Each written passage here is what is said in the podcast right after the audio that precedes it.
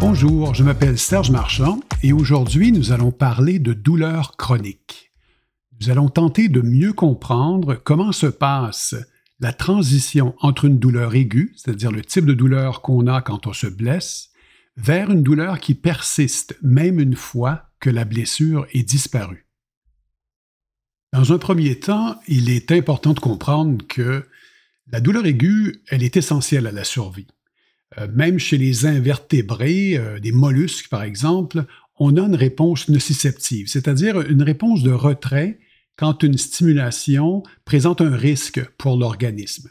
Bon, par exemple, si on marche sur un objet qui est pointu, on va retirer le pied, on va avoir un réflexe de retrait avant même de percevoir la douleur. Donc c'est extrêmement rapide, c'est une question de millième de seconde, donc euh, Autour de quatre-vingt-dix à cent millisecondes, on est déjà en train de retirer le membre sur la stimulation douloureuse. Donc, la douleur aiguë, elle, est essentielle pour la survie.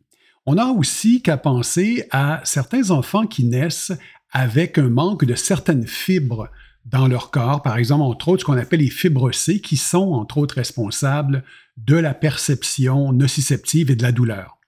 Chez ces enfants, on pourrait se dire ben, qu'ils sont bénis. Hein. Pour ceux qui ont des douleurs chroniques, vous pourriez vous dire ben, « c'est merveilleux, au moins ils ne ressentent pas la douleur ».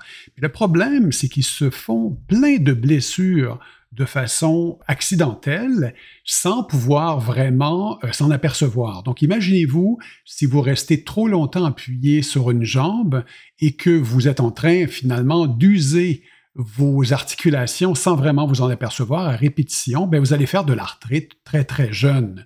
Vous pouvez aussi vous imaginer que vous êtes en train de vous mâcher la langue, ce qui est un peu euh, désagréable à penser, ou même encore de vous écraser les doigts sous une surface, et ainsi de suite. Donc, on ne s'en aperçoit pas, mais à longueur de journée, on change de poids d'une fesse à l'autre quand on est assis, quand on est couché, on bouge même pendant le sommeil. Il y a plein de gestes qu'on fait pour éviter de se blesser.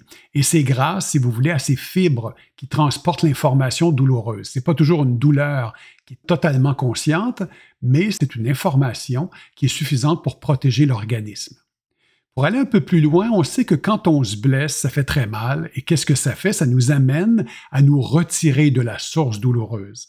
Mais il y a un autre phénomène aussi. Tant qu'il y a la blessure, l'endroit où on s'est blessé demeure sensible. Par exemple, si je me frappe les doigts très fort, imaginons que je me fracture des doigts, ben je vais avoir la main très sensible et si quelqu'un veut me serrer la main, je vais m'excuser en disant « Non, non, écoutez, je suis désolé, je me suis blessé à la main, euh, je ne peux pas vous serrer la main avec cette main-là. » Donc finalement, on va protéger la main. Le signal de douleur va nous rappeler constamment de protéger la région qui est douloureuse. Donc tout ça, c'est pour la douleur aiguë. Mais qu'en est-il quand la douleur devient chronique? Si vous souffrez vous-même de douleurs chroniques, ou si vous connaissez quelqu'un qui souffre de douleurs chroniques, vous avez sûrement entendu des phrases du type « j'ai mal, mais je n'ai plus de blessure, qu'est-ce qui se passe? » On m'a dit que la douleur était dans ma tête, euh, pourtant je sens cette douleur, elle est très présente. Et en fait, tout ça est un peu vrai, mais en même temps pas de la façon qu'on le comprend de façon générale. C'est-à-dire que la douleur, une fois qu'elle est chronicisée, une fois qu'elle est présente, même quand il n'y a plus de blessure, c'est dans le système nerveux central que ça se passe, que ce soit au niveau euh, spinal, au niveau de, de la moelle épinière, ou encore dans les centres supérieurs, au niveau du tronc cérébral ou du cerveau. Il y a des régions où l'information douloureuse peut être amplifiée par le corps, au départ pour nous protéger, mais malheureusement, il peut y avoir un dérèglement de ces mécanismes et les douleurs peuvent devenir centralisées. Et quand les douleurs sont centralisées, on peut avoir mal sans avoir de blessure. La douleur chronique ne présente plus le rôle protecteur que présente la douleur aiguë. Au contraire, elle peut nous gaspiller la vie.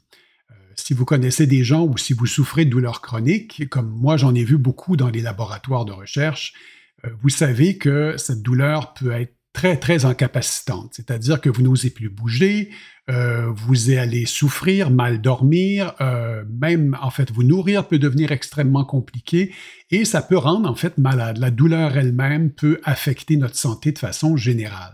Et ça, c'est un problème. Alors, cette douleur centralisée, elle peut être de différents types. Il y a ce qu'on appelle les douleurs neuropathiques, c'est-à-dire qu'on va prendre un exemple, dans le diabète, on peut avoir des petites fibres dans les extrémités, hein, les mains, les pieds, qui provoquent des douleurs en gants et en chaussettes, qu'on appelle, c'est-à-dire que là, à cause des problèmes avec le métabolisme du sucre, par exemple, on va avoir la destruction de fibres nerveuses en périphérie, et ces fibres nerveuses vont envoyer des signaux de douleur, des signaux nociceptifs qu'on dit, vers le cerveau. Donc là, on connaît la cause, on sait que c'est les nerfs qui sont affectés et on peut prendre plein d'autres exemples. Au niveau lombaire, on peut avoir un nerf qui est coincé, on le sait, et avoir des douleurs euh, avec des irradiations dans la jambe et ainsi de suite. Donc ça, ce sont des douleurs neuropathiques. Mais depuis quelques années, on parle d'un autre type de douleur qui est aussi au niveau du système nerveux central. On parle de douleurs nociplastiques.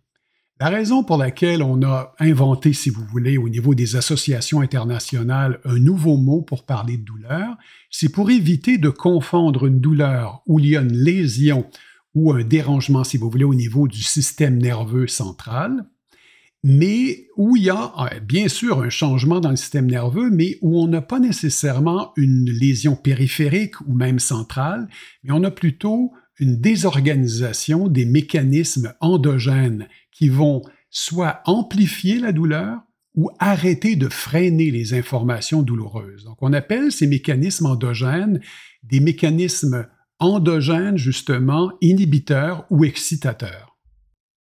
Pour imager un peu les douleurs neuroplastiques, on peut prendre l'exemple de, d'avoir un haut-parleur, si vous voulez, qui va augmenter la voix. Donc, vous avez des signaux qui sont transportés de la périphérie, hein, de votre pied, de votre main, vers la moelle épinière, vers le tronc cérébral, vers le cerveau. Mais si vous avez un signal qui est amplifié, dès la moelle, par exemple, ben quand le cerveau va recevoir le signal, il va dire « le pied fait très mal ». Même si, en fait, quand vous regardez le pied, il n'y a pas de douleur en tant que telle, mais ce signal-là non douloureux peut devenir ou peut être perçu comme douloureux. On appelle ce phénomène de l'allodynie. Tandis que si vous avez une petite douleur, c'est-à-dire si je piquais avec une aiguille légèrement la jambe droite et que je dise « oui, c'est légèrement douloureux », mais que la même stimulation à gauche m'apparaisse extrêmement douloureuse, là, on parlera d'hyperalgésie.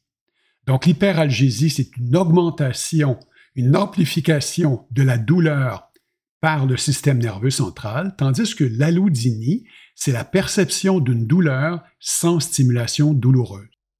De plus, quand on parle de douleur, on parle aussi de composante de la douleur, c'est-à-dire qu'il y a une composante qu'on appelle sensorielle, c'est-à-dire que quand ça arrivera au niveau du cerveau, hein, du cortex somatosensoriel, on pourra localiser l'endroit où il y a eu la stimulation nociceptive, on pourra aussi être capable d'apprécier la durée de la stimulation, l'intensité de cette stimulation.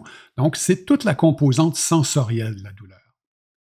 Mais il y a aussi une composante affective, c'est-à-dire que comment on réagit face à, ta, à cette douleur, comment on la trouve désagréable, comment elle nous rappelle des choses désagréables. Je vais vous donner un exemple qui euh, va imager un peu la différence entre la composante sensorielle et la composante affective.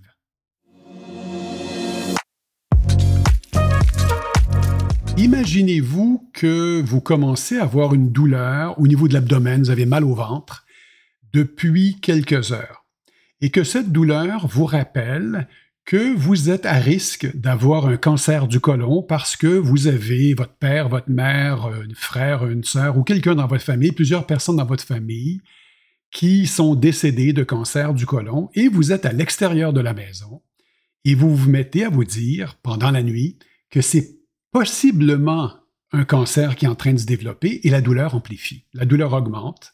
Et vous êtes, disons, à l'extérieur de la ville, dans un chalet, et pendant les jours qui suivent, vous ne voulez pas en parler aux gens autour de vous pour les inquiéter, mais vous sentez cette douleur de plus en plus présente, et vous vous inquiétez, vous vous dites « c'est terrible, j'ai probablement, moi aussi, un cancer qui se développe ». Finalement, vous arrivez à aller passer des tests médicaux pour réaliser que vous n'avez pas du tout de cancer, que c'était simplement un inconfort digestif qui, malheureusement, a duré quelques jours.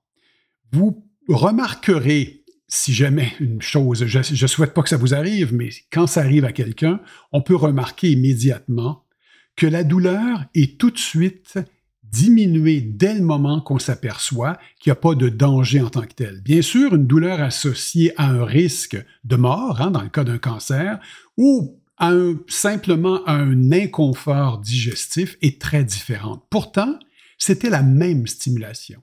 Donc, la composante affective joue un rôle très important dans l'amplification, mais elle peut aussi réduire la douleur, dépendamment du contexte. Cet exemple permet de bien imager l'idée que tout ce qui se passe dans notre cerveau, dans les centres supérieurs, au plan psychologique, va influencer la perception qu'on a d'une douleur. Maintenant, est-ce que ça veut dire que la douleur n'était pas réelle ou pas importante? Absolument pas. Que ce soit un réel cancer, une réelle fracture ou une situation très douloureuse, au niveau psychologique, on peut changer cette perception de façon volontaire ou involontaire, bien sûr. Prenons l'exemple d'une fracture ou d'une blessure importante au pied qu'on se fait pendant un sport. Donc, la personne peut être tellement prise dans son sport qu'elle va sentir le coup et qu'elle va continuer à courir sur la blessure pendant plusieurs minutes, voire plusieurs heures, sans trop s'apercevoir que c'était beaucoup plus important que ce qu'elle s'était imaginé. D'un autre côté, dans la quiétude de son salon, le même athlète est à lire un livre et se coupe le doigt sur un bout de papier et trouve que c'est extrêmement douloureux. On sait, on peut s'entendre qu'une fracture à un pied versus une légère coupure sur le doigt, c'est probablement plus douloureux, mais le contexte est différent, donc on n'a pas la distraction dans ce cas-ci pour diminuer la douleur.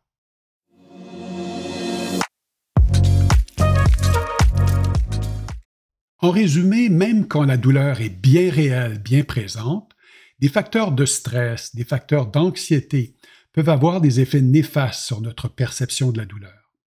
En plus, le manque de sommeil peut aussi avoir un effet néfaste sur notre douleur. Et malheureusement, quand on a mal, on a tendance à moins bien dormir. Alors on peut voir qu'il y a une espèce de cercle vicieux qui peut se dessiner et qui va faire qu'on va avoir des douleurs amplifiées au niveau central.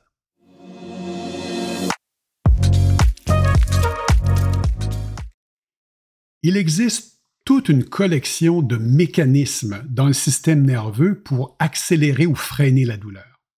Accélérer la douleur, hein, ça veut simplement dire que si je me concentre, par exemple, sur une tâche qui, je le sais, pourrait être douloureuse, ramasser une tasse très très chaude sur la table, goûter à, à quelque chose que je viens de faire cuire en craignant que ce soit trop chaud, ça peut amplifier notre perception de la douleur pour nous protéger. Et c'est très bien comme ça.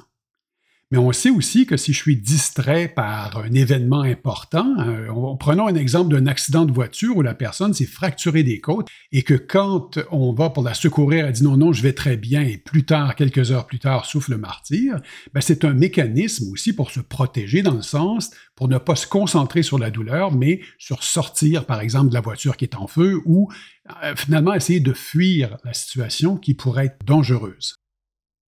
Afin de bien les comprendre, on va diviser les mécanismes endogènes de contrôle de la douleur en trois niveaux.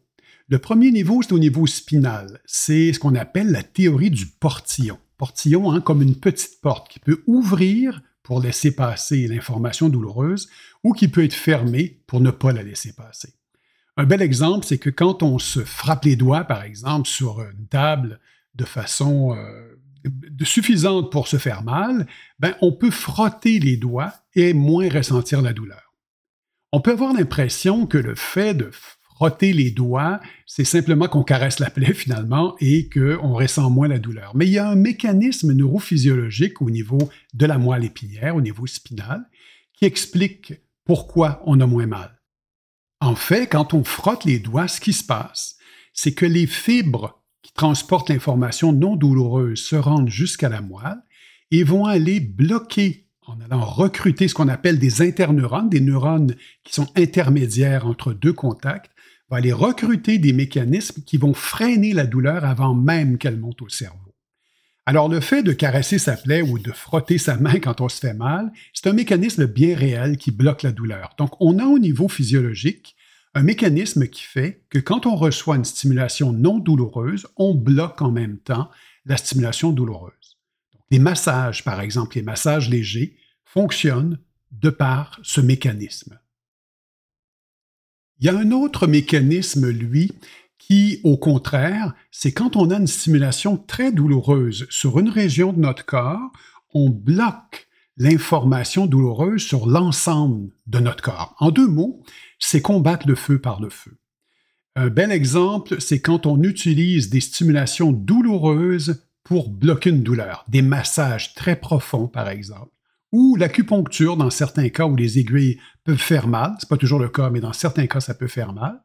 Et il y a aussi des techniques qu'on utilise de moins en moins, mais qui à une époque étaient très utilisées, qui consistaient en mettre son pied dans un bassin dans lequel se trouvait une anguille électrique.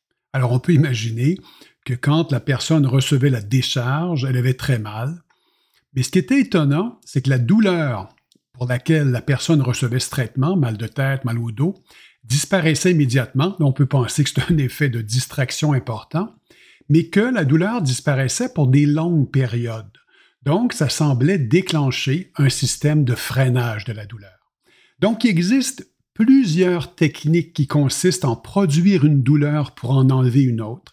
Et ce système est un système de freinage de la douleur. Mais contrairement au premier dont on parlait, qui consistait en donner euh, un massage léger, par exemple, sur une région douloureuse, ici, c'est une douleur qui enlève la douleur, donc première différence.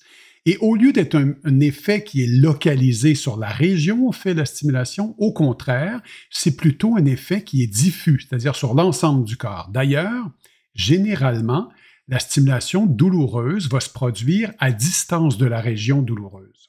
On utilise par exemple des points d'acupuncture pour faire des pressions, de l'acupression, et généralement, ce n'est pas sur la région douloureuse, c'est à distance de cette région.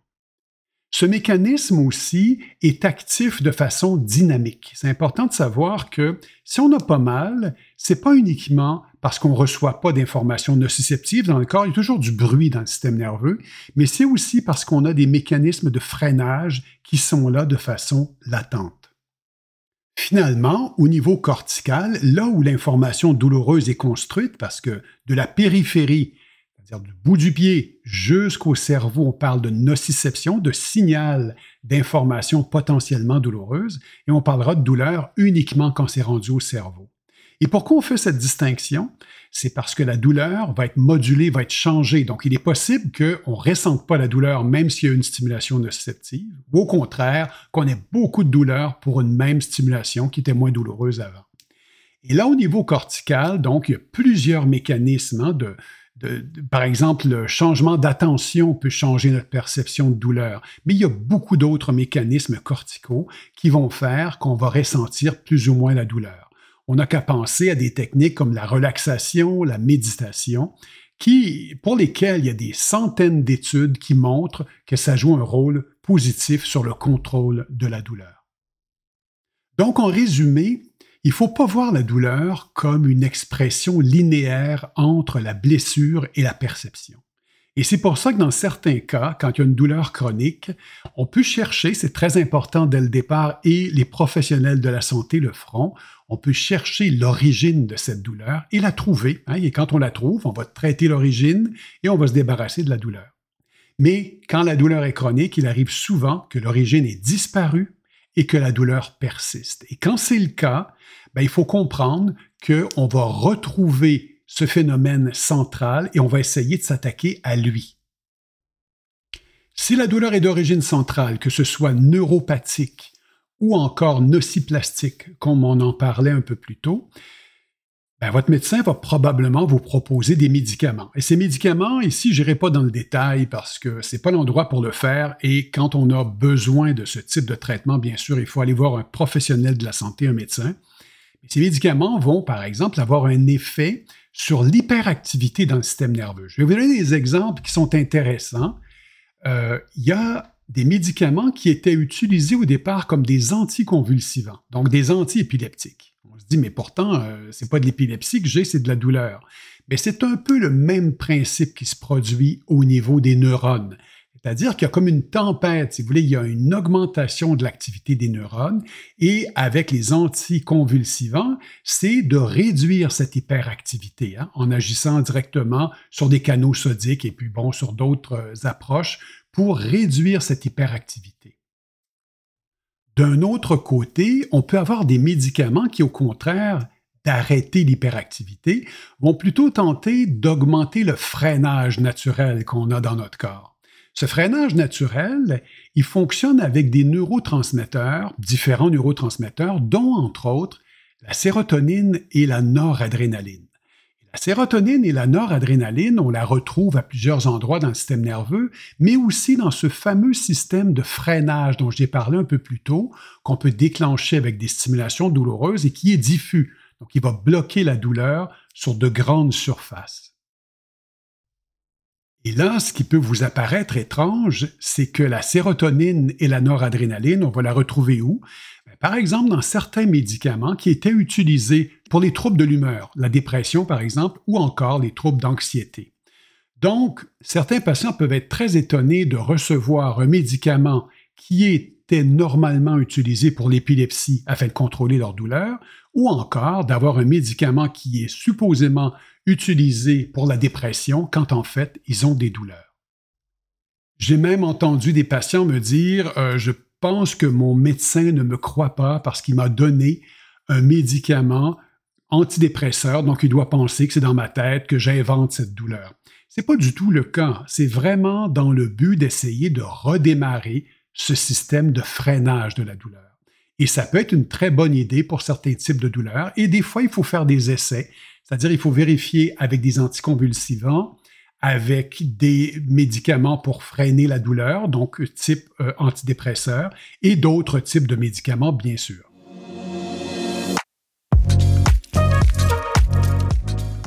Mais mis à part la médication, qu'est-ce qu'on peut faire pour démarrer ces systèmes endogènes de contrôle de la douleur? Comment je peux faire pour réduire l'hyperactivité dans mon corps, donc que mes neurones arrêtent de décharger à trop haute fréquence et informer mon cerveau que j'ai mal?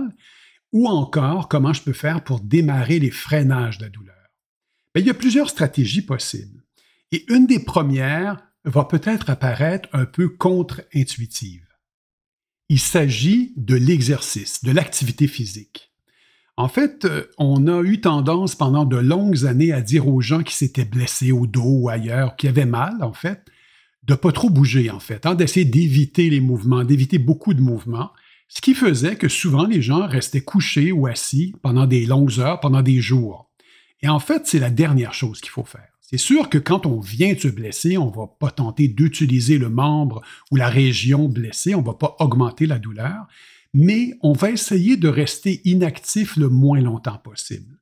Que ce soit que marcher un peu ou aller faire de la natation ou faire n'importe quelle activité qui fait qu'on bouge, mais de façon quand même assez intense. Il faut augmenter sa fréquence cardiaque suffisamment, il faut avoir chaud un peu et ça, ça va activer tous ces mécanismes naturels de freinage de la douleur. Dans certains cas, la douleur peut augmenter. Il faut juste jouer le jeu, d'essayer qu'elle n'augmente pas trop et de voir l'effet à plus long terme.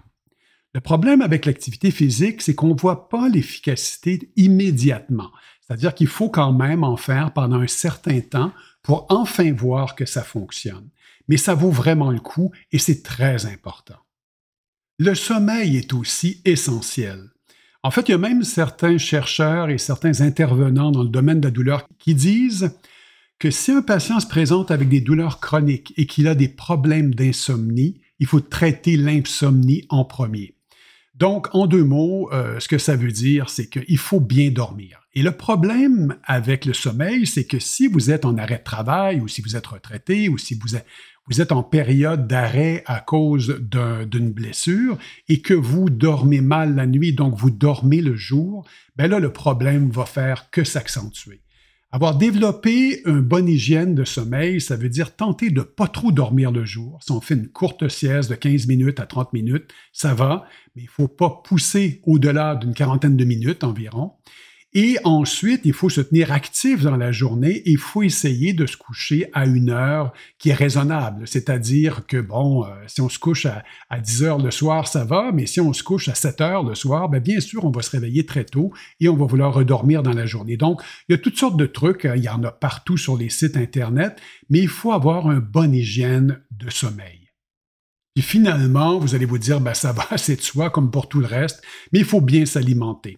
Euh, j'ai vu trop souvent des patients, je pense à par exemple euh, des projets de recherche qu'on faisait sur la fibromyalgie, et souvent des femmes et des hommes, mais beaucoup des femmes qui nous disaient ben, « je mange beaucoup moins bien qu'avant parce que j'ai plus la force de me faire à manger ». Malheureusement, l'énergie qu'on va chercher dans une saine alimentation, où on mange beaucoup de légumes verts, on mange des fruits, on s'alimente bien, ça a un effet très positif aussi pour le contrôle de la douleur. Le corps a besoin de cette énergie. Alors, ça va assez de soi, comme pour tout le reste de notre santé, bouger, bien dormir, bien s'alimenter, c'est la base pour bien contrôler sa douleur au départ.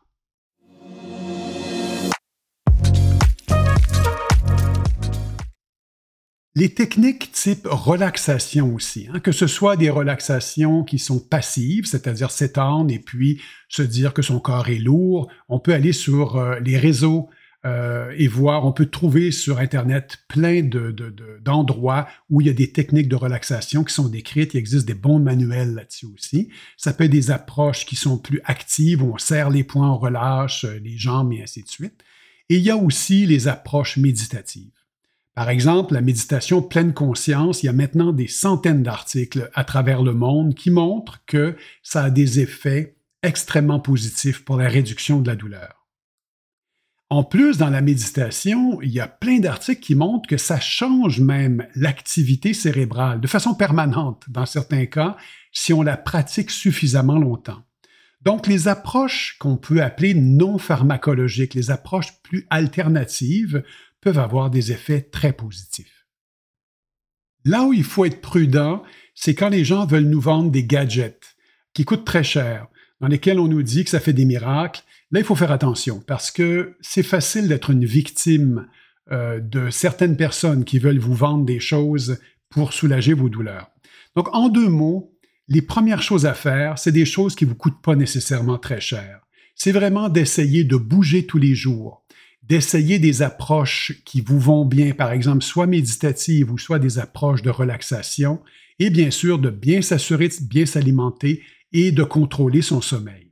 Ensuite, si les douleurs persistent, bien, bien sûr, on peut avoir besoin de médicaments et ça peut être une bonne béquille pour vous aider à faire ce qui viendra chez vous de façon naturelle pour contrôler votre douleur. En conclusion, quand une douleur devient chronique, c'est extrêmement problématique pour le patient ou la patiente parce qu'on ne sait pas trop comment la traiter. Si vous avez la chance d'avoir un médecin qui s'intéresse bien à votre douleur et qui tente différentes médications, je suis bien content pour vous et je trouve que c'est important, mais gardez à l'esprit que vous aussi, vous avez un travail à faire là-dessus. Une fois que vous vous sentez soulagé par la médication, c'est le bon moment pour vous remettre à bouger, en faisant bien attention de ne pas vous blesser davantage, mais bougez le plus possible. Essayez d'avoir une bonne hygiène de sommeil, bien s'alimenter, et d'utiliser des approches non pharmacologiques comme, par exemple, je le disais un peu plus tôt, des techniques de relaxation, des techniques méditatives. Ça peut être aussi écouter de la musique, ça peut être d'aller marcher avec des amis. L'important, c'est de trouver des façons qui, au niveau de vos centres supérieurs, vont déclencher des mécanismes de freinage de la douleur. J'espère que ces informations vont vous aider à mieux comprendre qu'est-ce qui se passe dans le système nerveux quand on a de la douleur chronique et vous encourager à utiliser des approches plus naturelles, si vous voulez, endogènes. On a ça à l'intérieur de nous. Ce sont de puissants mécanismes de contrôle et je vous souhaite de moins souffrir et de, de, d'être heureux. Alors, à bientôt. Au revoir.